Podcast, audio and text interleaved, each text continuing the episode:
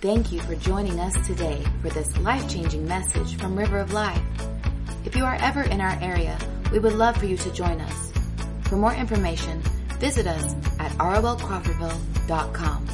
That's rolcrawfordville.com or download our app in the App Store under ROL Crawfordville. Now, let's join Derricke Gray as he teaches from the Word of God.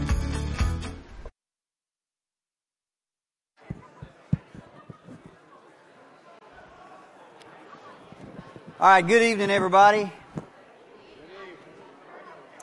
You want to go ahead and find your places? We will. Uh, we will go ahead and get started here in just a minute. I want to welcome everybody once again to our Wednesday night Bible study. Uh, if you're visiting with us, um, we are going through the Sermon on the Mount. And tonight we come to Matthew uh, chapter 5. Uh, we'll be looking at two verses, verses 31 to 32.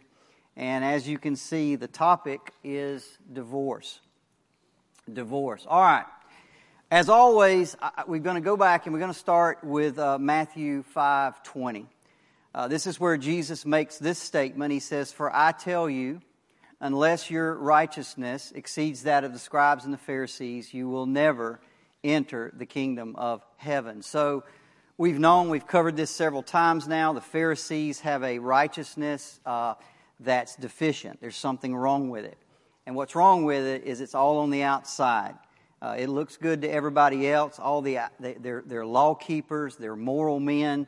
Uh, but as Jesus said about them, on the outside you're like whitewashed tombs, but on the inside you're full of dead men's bones. You, you, their righteousness was not an inside righteousness. And, and Jesus said that type of righteousness uh, will never enter the kingdom of heaven.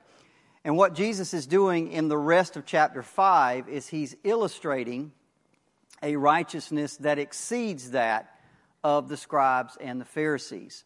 And to do that, he gives us six topics or six examples or six illustrations um, murder, adultery, divorce, uh, swearing of an oath, vengeance, and love. And tonight we come to the third topic, and that is the topic of divorce.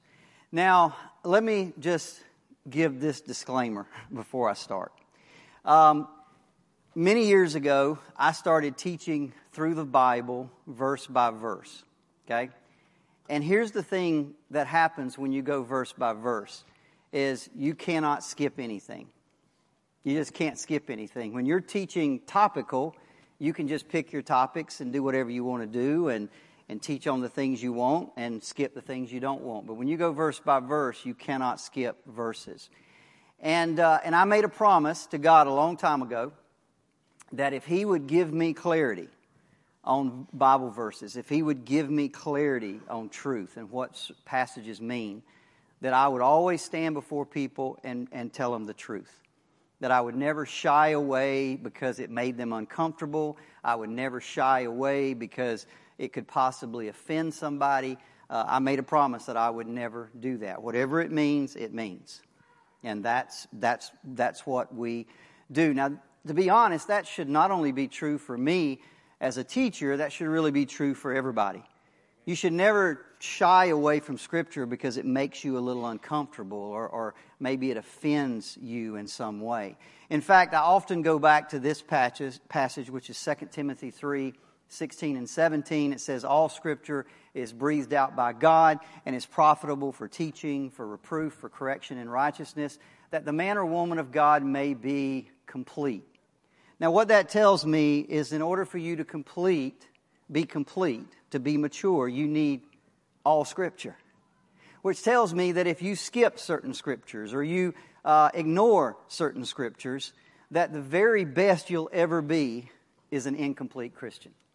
You'll be unbalanced, if you will, or you'll live an unbalanced Christian life. And, and, and none of us want to do that. So the Bible gives us clear teaching. Um, it's our responsibility to face it honestly.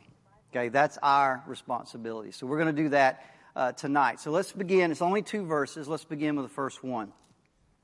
Jesus said, It was also said, Whoever divorces his wife let him give her a certificate of divorce. Now, we know something's wrong with that statement, right? We, have done this several weeks now. Jesus said, You've heard it said, Thou shalt not kill, but I say to you, even if you're angry in your heart. You've heard it said, Thou shalt not commit adultery, but I tell you, if you even look at a woman with lust in your heart. So we know that statement, there's something wrong with it. Their, their interpretation of the laws concerning divorce were wrong. So we know that. Now, what we got to do is see what, what, what is it about that that is wrong. Now, the easiest way to do this is to go all the way back and actually go back to the Old Testament and go back to the law of Moses and, and, and go there and say, okay, what did it say about divorce? And that's what we're going to do. And then we're going to come up to the Pharisees and see how the Pharisees misinterpreted what Moses said. And then we'll see how Jesus corrects them and gives them the right interpretation. So we'll start by going all the way back to the law of Moses. Now, there are several scriptures in the Old Testament. There's, there's I think there's one in Numbers, there's a couple in Leviticus. Um, but the most illustrative scripture uh, in the Old Testament dealing with divorce is uh, this one Deuteronomy 24 1 through 4. So, this is the Old Testament law. This is the Mosaic law dealing with divorce. So, I'm going to read it.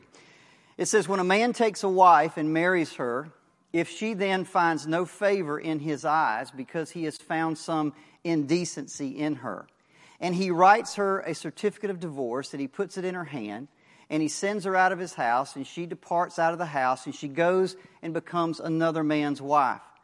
And then that latter man hates her, and he writes her a certificate of divorce and puts it in her hand and sends her out of the house. And if the latter man, or if the latter man dies, who took her to be his wife, then her former husband, who sent her away, may not take her again to be his wife after she has been defiled, for that is an abomination before the Lord. Okay, so that right there is the old, really the, the most illustrative scripture dealing with divorce. Now, I want to co- point out a couple things about that. You will notice in that scripture there's no mention of adultery. Everybody see that? There's a reason for that. There's no need to mention adultery because the penalty for adultery in the Old Testament was what? It was death. So if, if a spouse committed adultery, they would be put to death. The marriage would end by death, not by divorce. Everybody with me? So there's no, there's no need to even mention adultery in the Old Testament law because, again, the marriage would end not by divorce, it would end by death. So that's the first one. By the way, it's going to be a little bit important later in the lesson. So that's the first thing to mention. The second thing I want to point out, and I think this is really important, is the purpose of the Mosaic Law. Why is Moses even giving a law that deals with um, divorce? Well, here's the thing, and this is something you need to understand about a lot of the Old Testament law. The, the whole purpose of the laws on divorce was to control divorce to, to, to kind of put uh, some boundaries around a chaotic situation. It, it's meant to hinder divorce, certainly not to promote divorce. You see, in that day, and, and again, we got to go back in time, but in that day, it was a patriarchal society. Uh, men had all the power. Uh, they they owned everything. There was nothing in, in, in you know in the name of the wife or the woman. It all belonged to the man. And, and men, most men, I won't say all men, but men for the most part held a very low view of women. Um, and in fact, in a lot of cases, they were seen as, as property, just like, like a camel or a cow or, or anything else. And because they held all the power and because they were unregenerate, they're hard hearted men, um, and because of their view of women, they thought, well, you know, if I want to get rid of my wife for any reason, I can do that and they could just put her out of the house, right? Now, one of the examples of that, of all people, is, of course, Abraham. You'll remember in Genesis 16 3, God has told Abraham and Sarah, I'm going to give you a son. And 10 years go by and nothing happens. And Sarah gets a little anxious and she goes to Abraham and she says, Why don't you take Hagar, my maid or my servant, and you go into her? You take her as a wife. And that's exactly what uh, Abram did. And of course, Hagar gets pregnant. She has a son. Uh, time marches on. You get up to around Genesis 21. Sarah has had her own son, Isaac, and now she's jealous. And she wants Hagar put out of the house. And that's exactly what Abram does. He says, gives her some food and water and puts her on the road. I mean, literally just puts her out of the house. That could be done in that day. There was no certificate of divorce, there was no legal, uh, there was no lawyers, none of that stuff. If a man decided he wanted to divorce his wife, he just, he just put her out. So understand before you get to, to Moses, a woman like Hagar could be put out for any reason. It literally was the ultimate in no fault divorce. It was the ultimate in no fault divorce. So Moses puts into effect a law, and it is put in place to control a situation that was grossly unfair to women. Grossly unfair to women. And it led to a lot of suffering on their part and the part of their children. So, ladies, just imagine for one moment, okay? Now, by the way, we've made it a lot fairer now, right? Not only can the man initiate divorce, a woman can initiate divorce, and y'all, everybody splits everything, and there's lawyers, and there's a legal system, and all of that. But we've really gone all the way back to a no fault divorce, haven't we? You can just divorce somebody for anything anymore. So, but I want you to imagine for a moment, ladies, if you can, that your husband could just put you out of the house tonight you go home and, and you have an argument. He says, I'm done. You're out. And he just puts you out. You don't get no, with the clothes on your back. And there's no lawyer to go to. There's no police to call. There's no welfare. There's no support system. You're on your own. Can you, could you imagine that? Could you imagine having to live like that? Well, that's why Moses did what he did. That's why God through Moses, said, let's get a law, let's bring this under control, and let's bring some fairness to this situation. And he does that with three principles, okay? The first principle is this if you're going to get a divorce, there had to be a justifiable cause. You, you couldn't just put her out because you were angry. There had to be a justifiable cause. We saw that in the first uh, part of verse 1. When a man takes a wife and marries her, if she finds no favor in his eyes because he's found some indecency in her.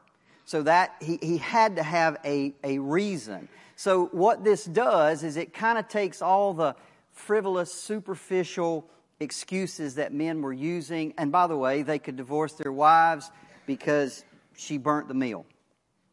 That's not that's not an indecency, right? So it, it, it raised the level. It, you've got to have some type of justifiable cause if you're going to put her out of the house. So not only did they have to show cause, they had to have two witnesses attest to it. Okay, so again, it, it, it, it, it makes this much more fair. Principle number two, it forced the issuance of a certificate of divorce. Okay, uh, again, you saw this in the second half of verse 1, and he writes her a certificate of divorce or a bill of divorce, and he puts it in her hand, sends her out of, out of the house. So she had a legal document that, she, that got. Now remember, before, a man could just put a woman out of the house, right? She's done. Well, now that was very dangerous. First of all, nobody would know why did he put her out. Maybe a rumor gets started that she is unfaithful. Next thing you know, they're dragging her out and stoning her. Right? That's one thing. Or, or maybe she goes and, and marries somebody else and that first husband goes back and wants to drag her back home again. She's got nothing to prove that they were ever divorced. So it's, it's an incredibly dangerous and unjust situation for the, for the woman. So what this certificate of divorce does is it makes it clear that there had been a legal, formal divorce, and it was not about adultery. Because, I mean, again, if it was about adultery, she would have. So, again, she's got a document in her hand that says, yes, we are, we are legally divorced, and it's not over any type of unfaithfulness. So, what this certificate does is it protects her. and It protects the woman. And by the way, it was given to her in the presence of two witnesses. So, for example, down the road, if she needed to call those witnesses for some reason to attest to that divorce, uh, she could absolutely uh, do that. So, the important thing here is divorce is made into something formal. it's made into something legal. It's not something you could just go home that night and because you got mad at her, you could put her out of the house. It, that you couldn't do that anymore. Now you had to go through a formal process. You had to get witnesses. You had to get the document. So it, you just couldn't do, you couldn't put them out, for example, in a moment of anger or a moment of passion. Principle number three. Now, this is interesting. It says a man who divorces his wife is not allowed to marry her again. Let's read that.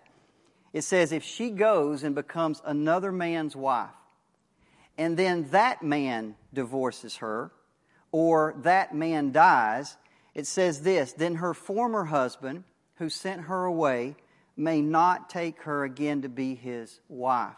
So basically, once you were divorced, that woman could never return to a man that had she had been divorced from, whether it was her first husband or a second husband, whatever the case, she could not return. Now, you may ask, what's the point? What's the point of that? The point of this is to make people see that marriage is not something you can just walk in and out of at will. It's not something you just walk in and out of and will. What it's, what it's telling that husband is this look, if you do this, you don't get a second chance.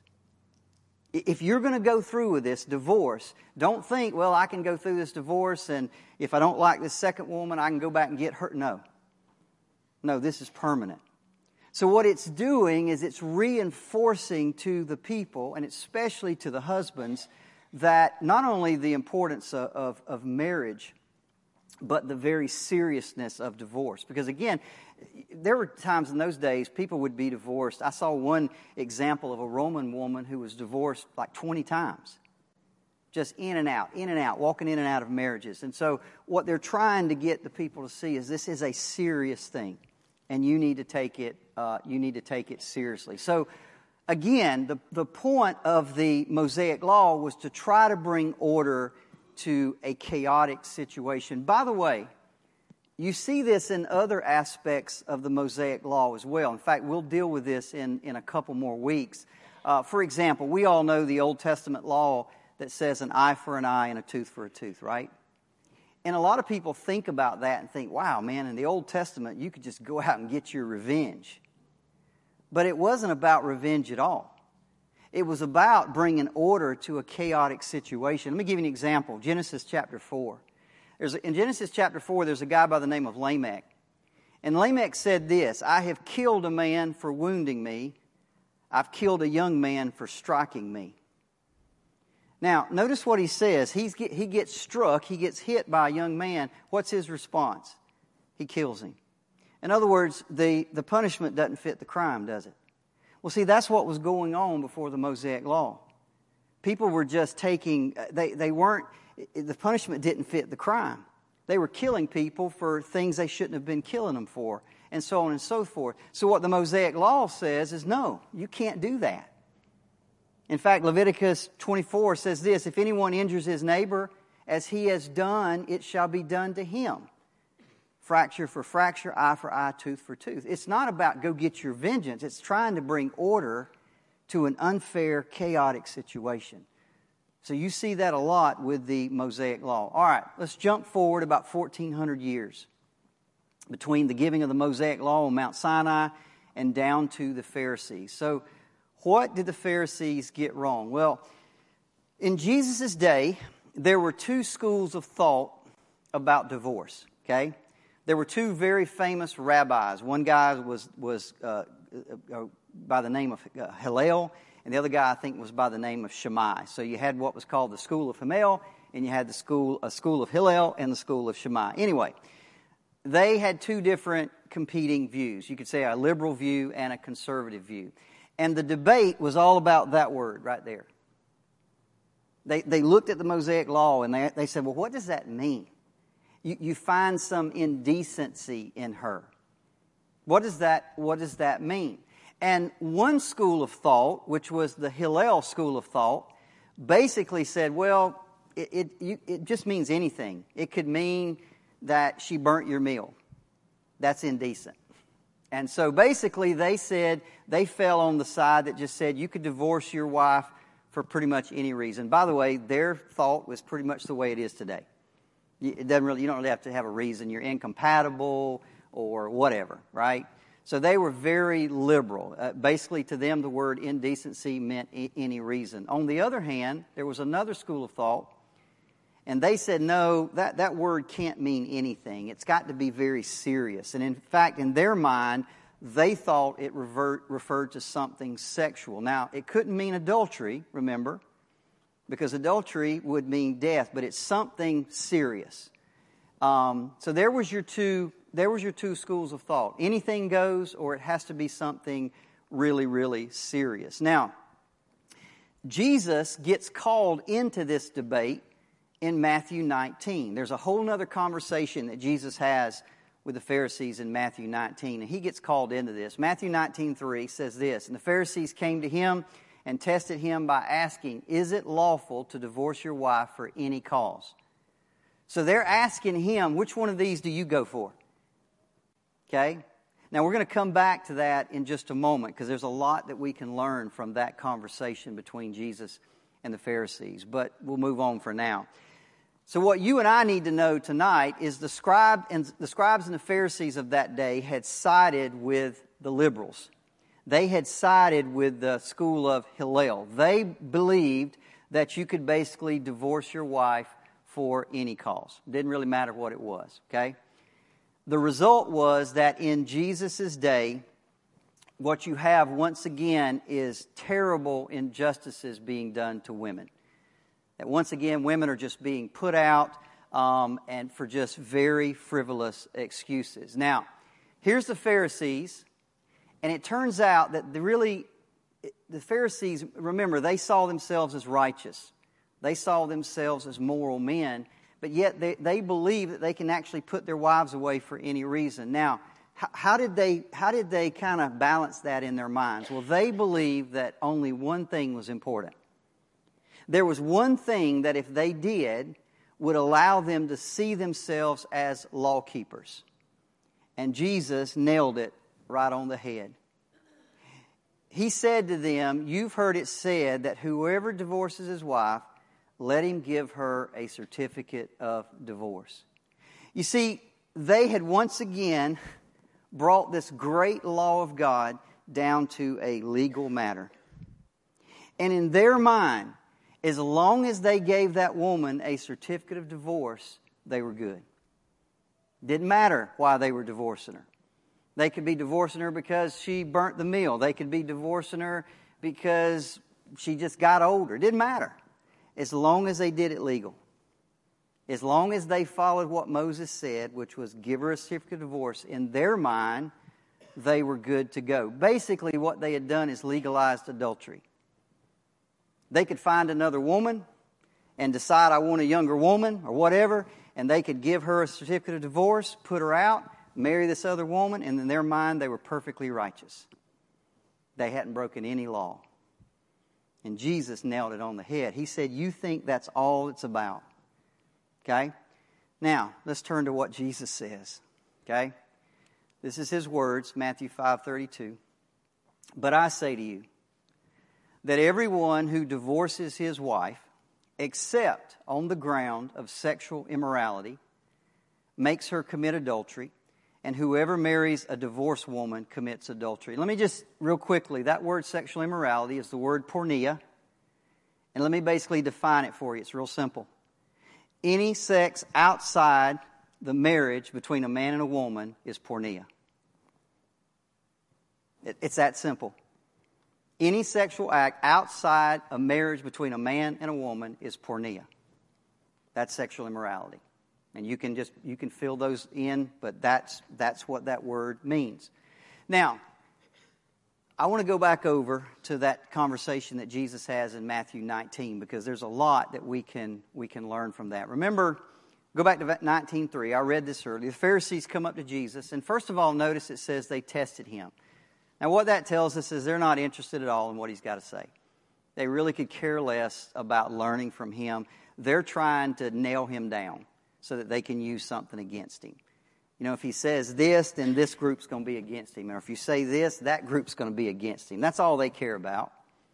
So they come to him, testing him, and they said, Is it lawful to divorce one's wife for any cause? And Jesus, listen, I, I don't know about you, but every time I read his responses, he's just the smartest guy and the best communicator and the wisest person that's ever walked this earth. And it should just blow your mind the things that he says. So instead of getting caught in this trap, watch what he says.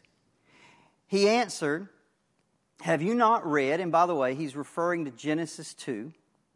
Have you not read that he who created them from the beginning made them male and female? And said, Therefore a man shall leave his father and his mother and hold fast to his wife, and the two shall become one flesh.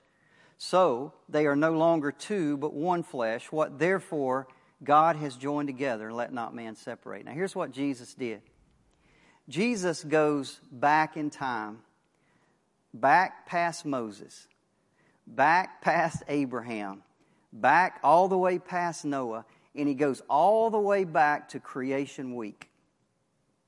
He goes back to the very first week of creation. And he said, Have you not read what God said during that week? That a man shall leave his father and his mother and be joined to his wife, and the two shall become one flesh. Therefore, what God has joined together, let not man separate. You see, what Jesus is telling us right there is marriage is not a legal contract because marriage exists before there's any, even anything legal.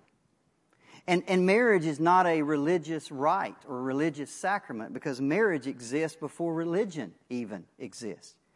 Marriage is the doing of God. God does this thing.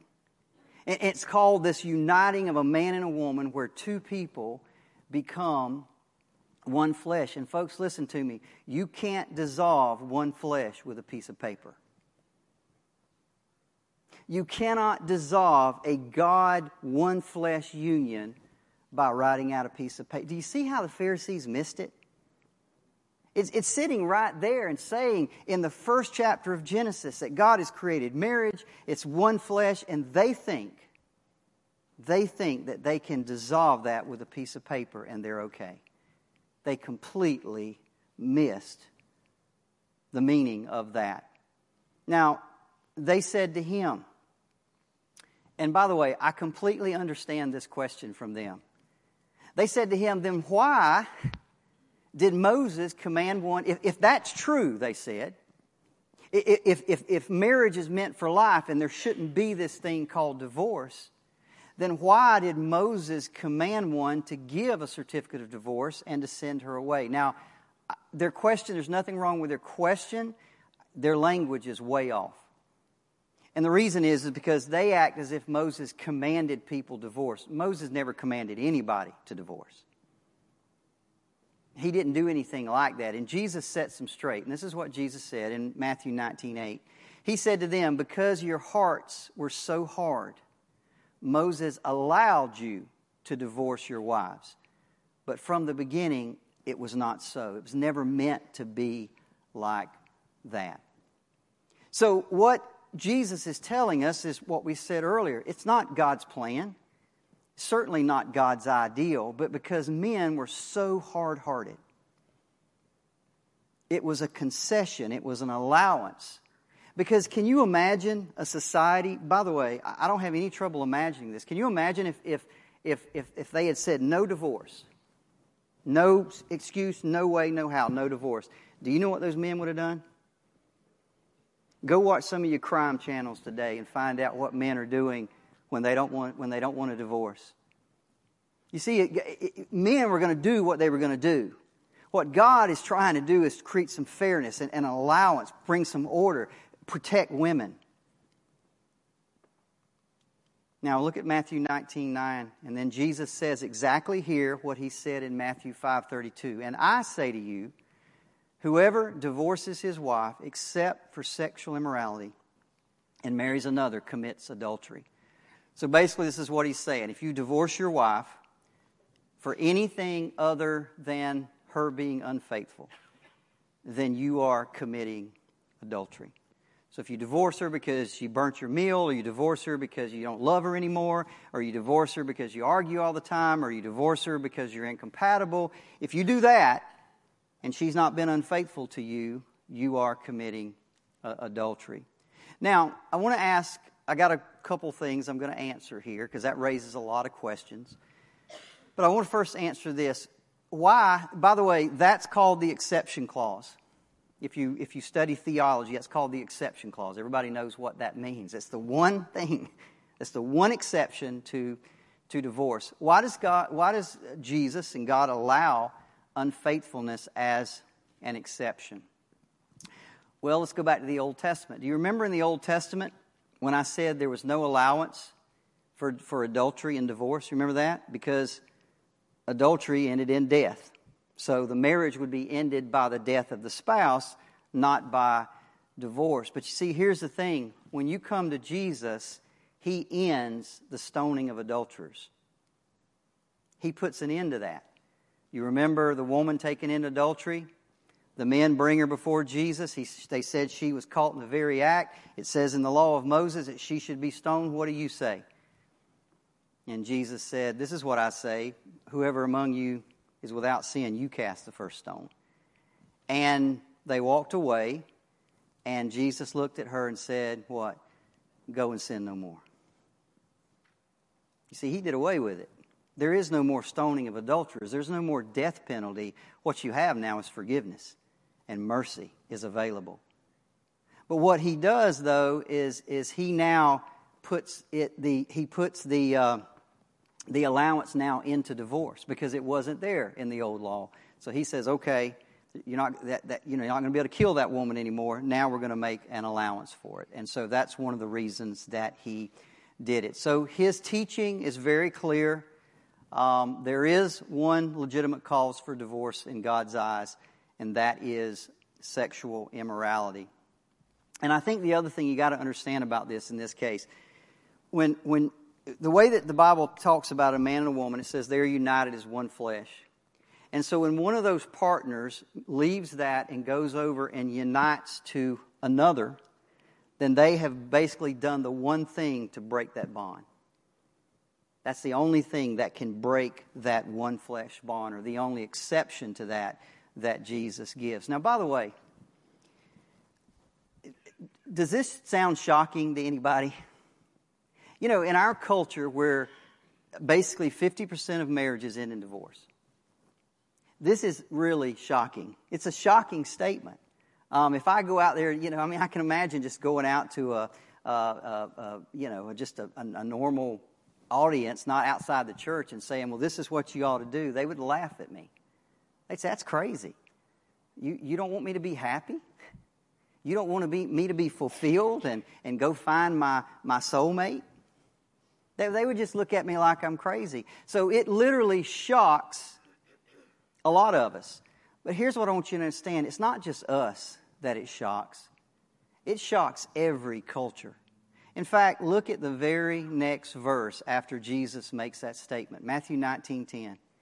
The disciples said to him, If such is the case of a man with his wife, in other words, Jesus, if what you're saying is true, that the only reason I can get a divorce is for, is for uh, sexual immorality, it's better not to marry. That was his disciples, folks.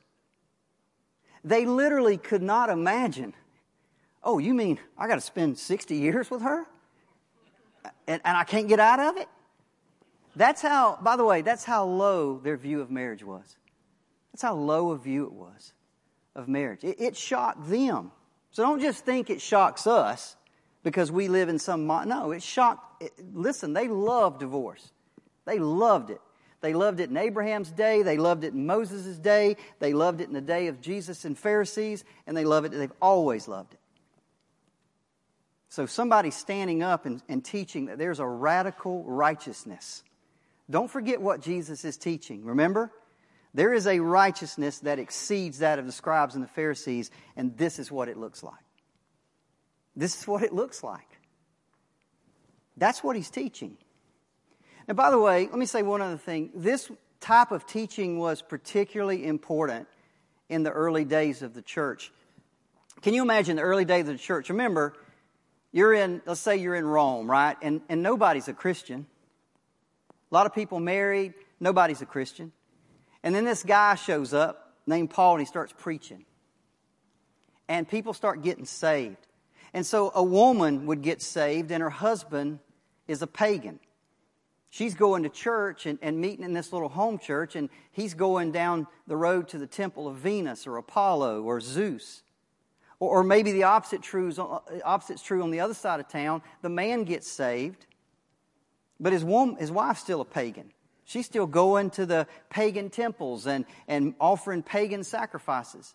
So you can imagine how they would think. You know, they're being taught, man, you need to be holy. You need to come out from among them. You, you need to put on the put off your old ways and put on the new ways of Christ. And they're looking at their husband thinking, Well, I got to get away from this guy. How can I live a holy life attached to him? Or he's looking at her thinking, I got to get away from her. So it was almost a lot, there was a lot of questions about it. And these questions, by the way, are answered in 1 Corinthians 7. I'll read a little bit to you. Paul says, Now concerning the matters about which you wrote. So they wrote him a letter and they say, What do we do in situations like this? So he says, Concerning the matters about which you wrote, if any brother has a wife who is an unbeliever and she consents to live with him, he should not divorce her. If any woman has a husband who's an unbeliever and he consents to live with her, she should not divorce him. Now, let me tell you, in a day where people are divorced pretty much every day and they'll say, they say they're incompatible, can you imagine anything more incompatible than a Christian and a non Christian? Is there anything more incompatible? By the way, that's what Paul says in 1 Corinthians 6. What fellowship uh, has light with darkness, or what partnership has righteousness with sin? There's nothing more incompatible than light and darkness. There's nothing more incompatible than, than righteousness and sin, and yet Paul says even that is not a legitimate excuse for divorce.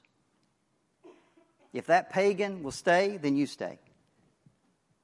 Even that incompatibility is not a legitimate grounds for divorce. Now, I'm going to answer a question.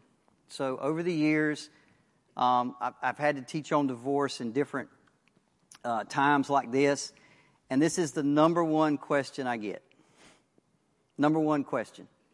I get emails, hey, Derricke, and, and, and usually it's a couple who uh, they're, they're married and they, they run across this, and their immediate thought is, Am I committing adultery?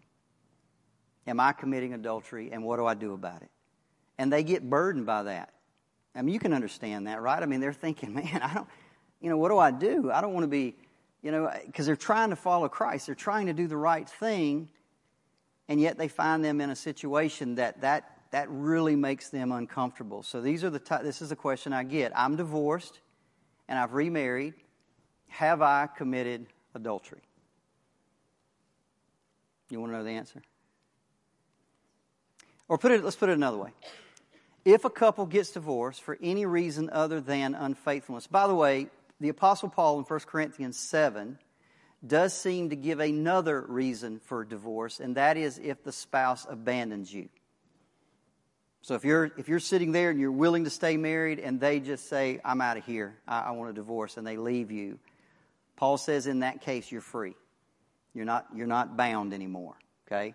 So Paul does give us a second reason. But if you get a divorce, a couple gets divorced for any reason other than those two things, and they remarry, have they committed adultery? You want to answer it? Yes. Absolutely, they have. There's no other answer. By the way, it's exactly what he said. I say to you, whoever divorces his wife except for sexual immorality and marries another commits adultery. Those are his words, not mine. So, yes, the answer is you have. Now, that always brings us to the second question. Now what? Now what? Should I divorce this person I'm married now? I, want to follow Jesus. I want to do the right thing. Should I divorce the person I'm married to now? And here's my answer to that no. Absolutely not. You see, whatever the nature of a second marriage, it is a marriage and it never justifies divorce. Now, why do I say that? Because I think we, I believe that from Jesus' very own words. I think even a divorce and remarriage, I think Jesus still sees that as a marriage. Let me give you a couple scriptures. The first one is the woman at the well. Y'all know the story. Jesus is in Samaria. He's at the well. A woman comes up to get water. And uh, he says to her, Woman, go call your husband. And the woman answered him, I don't have a husband. And Jesus said to her, You are right in saying, I have no husband, for you have had five husbands, and the one you now have is not your husband. Now, this is very important. By the way, I was reading that last night. Could you imagine her? This, is, this could very well be a woman who was put out five times. This could very well be a woman who the first husband put her out. Here's your certificate of divorce. She marries another. He gets tired of her. He puts her out. Five times she's been put out by a man. And the man she's with now, she's just living with him. She just gave up, I guess. There, there's no marriage. But notice what Jesus says about the first five. What does he call them? Husbands. And he says the one you're now with is what? He ain't your husband. You see, Jesus recognizes each of those mar- each of those remarriages as a marriage. And by the way, it also tells us shacking up ain't no marriage. That's what it says. The one you're with now, that ain't that's not a marriage. Shacking up ain't no marriage. Living with somebody ain't no marriage. It's not a marriage. That's that's the words of Jesus. So he recognizes her five marriages as legitimate marriages, and he recognizes the situation she's in right now is not a marriage. How about another one? Matthew 19 9, we just read it. I say to you, whoever divorces his wife except for sexual immorality and does what? Marries. He sees that as a marriage. Okay? That means, by the way, if you understand what marriage is in the Bible, that means that God sees it as a covenant relationship between two people. Again, not just two people living together. And marriages are sacred before God, no matter how they come into play. Sometimes just two sinners. Some of y'all out here, when you were just flat out sinners, didn't know nothing about Jesus, you got married. You didn't understand marriage, you didn't know anything about it. But now you do. Now you do. Now it's different. It doesn't matter how marriages start, but it's what, it, it's what you, when you realize what they are, it's a covenant relationship. So here's what I think. If a person were to, let's say a person gets uh, divorced and they remarry to their second spouse, if they were divorced that second spouse, they would be doing the very thing Jesus just told them don't do. Are you with me? They, they, in other words, two wrongs don't make a right. You don't absolve one sin by committing another sin. That's not the way it, it works. A marriage is a marriage. No matter the circumstances, once that couple is married, they are united as one flesh by God. And at that point, they should devote themselves to honoring God in that marriage. At that point, they should devote themselves to honoring God, understanding that marriage is an illustration of Christ in the church. You see, this is what Paul says in Ephesians 5 about marriage. Therefore, a man shall leave his father and his mother and hold fast to his wife, the two shall become one flesh. And he says this mystery is profound. And I'm telling you, it refers to Christ and the church. You see, our, in our marriages as husband and wife, our covenant faithfulness to one another is an illustration to the world of the faithfulness between Christ and the church. Jesus says, I'll, by the way, husbands, you represent Christ in that marriage. And Jesus said, I'll never leave you and I'll never forsake you. And we should say the exact same things to our wife I'll never leave you and I'll never forsake you. I'm here to the end. I'm here till death do us part. When we do that, we're, we're, we're, representing for the world what Christ is to the church. See, this is why it's a big deal. This is why it's a big deal. So if you've gone through a divorce, I'm not judging anybody. I certainly don't, I hope you don't take it that way. But I'm telling you, if you've remarried, take the marriage where you are today and glorify God in it. Glorify God where you are today. If you made mistakes in that first marriage, try not to make the same ones now. See marriage for what it really is. Not something you just walk in and out some, but, but it's a covenant relationship that illustrates the uh, relationship between Christ and the church. Now, by the way, there's a lot of other situations, and I often get asked about other situations. I can pretty much tell you that all the answers you'll find right there. All the answers you'll find right there. Now, I'm going to be honest with you, some of them you won't like. Some of them you won't like. And if you've got certain situations and you want to ask me about them, I'll be happy to point you to 1 Corinthians 7 and, and, and answer some of those questions for you. But, um, but again, the answers we need. What about this situation? Or what about that situation? Uh, Paul pretty much covers every one of them in 1 Corinthians 7. So I would encourage you to go and read those and face them uh, honestly. Let's pray. Father, Lord, we love you. We thank you for your word. And God, we know that for many of us, this hits home. Uh, uh, and so, again, I, I, pray, God, that there will be no uh, offense taken. I pray, God, that we'll just face this honestly at where we are in our life. I pray for our marriages in this church.